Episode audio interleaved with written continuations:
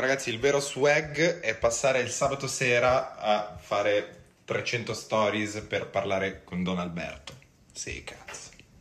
Allora, innanzitutto piacere di conoscerti Don Alberto e trovo fighissimo poter creare un sano dibattito tramite stories.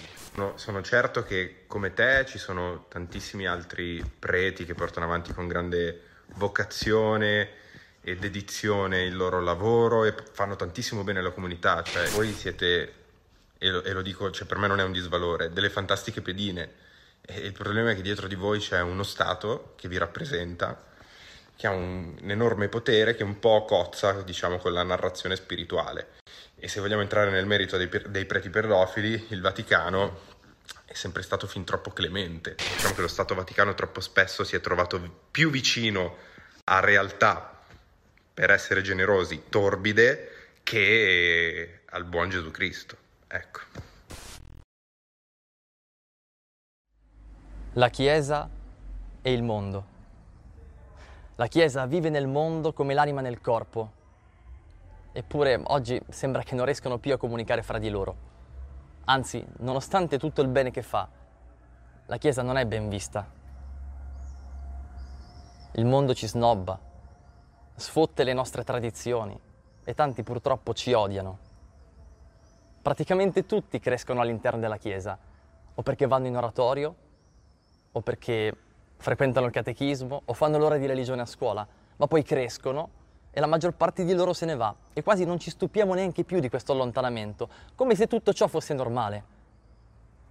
Forse ci sta sfuggendo qualcosa.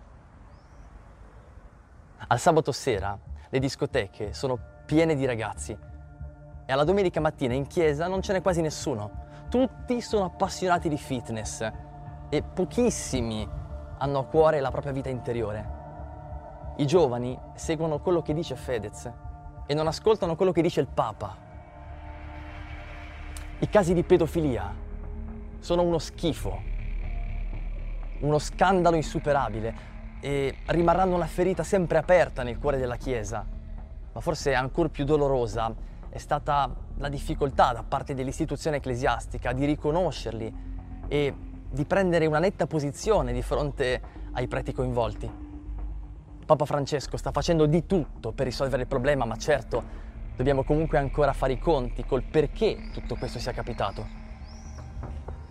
E poi la lentezza e la fatica con cui la Chiesa sta aggiornando i propri linguaggi per parlare ad un mondo che ormai comunica soprattutto attraverso i social network e anche questo è motivo di fraintendimento fra la Chiesa e il mondo.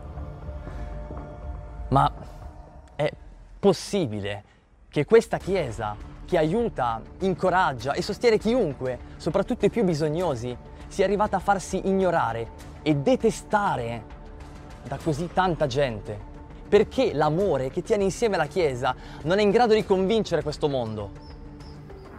E meno male che il mondo ce lo ricorda. Anzi, dovremmo ringraziarlo perché ci permette di convertirci e rimanere fedeli alla nostra missione a servizio dell'umanità.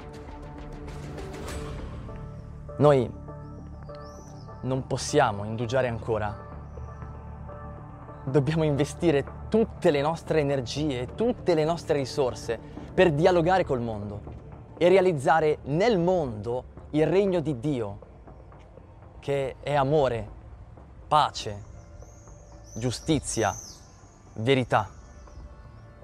Dobbiamo farlo, devo farlo, perlomeno per i miei ragazzi, che sono parte della Chiesa e vivono nel mondo, che fanno i concerti di Fedez e vengono anche in oratorio.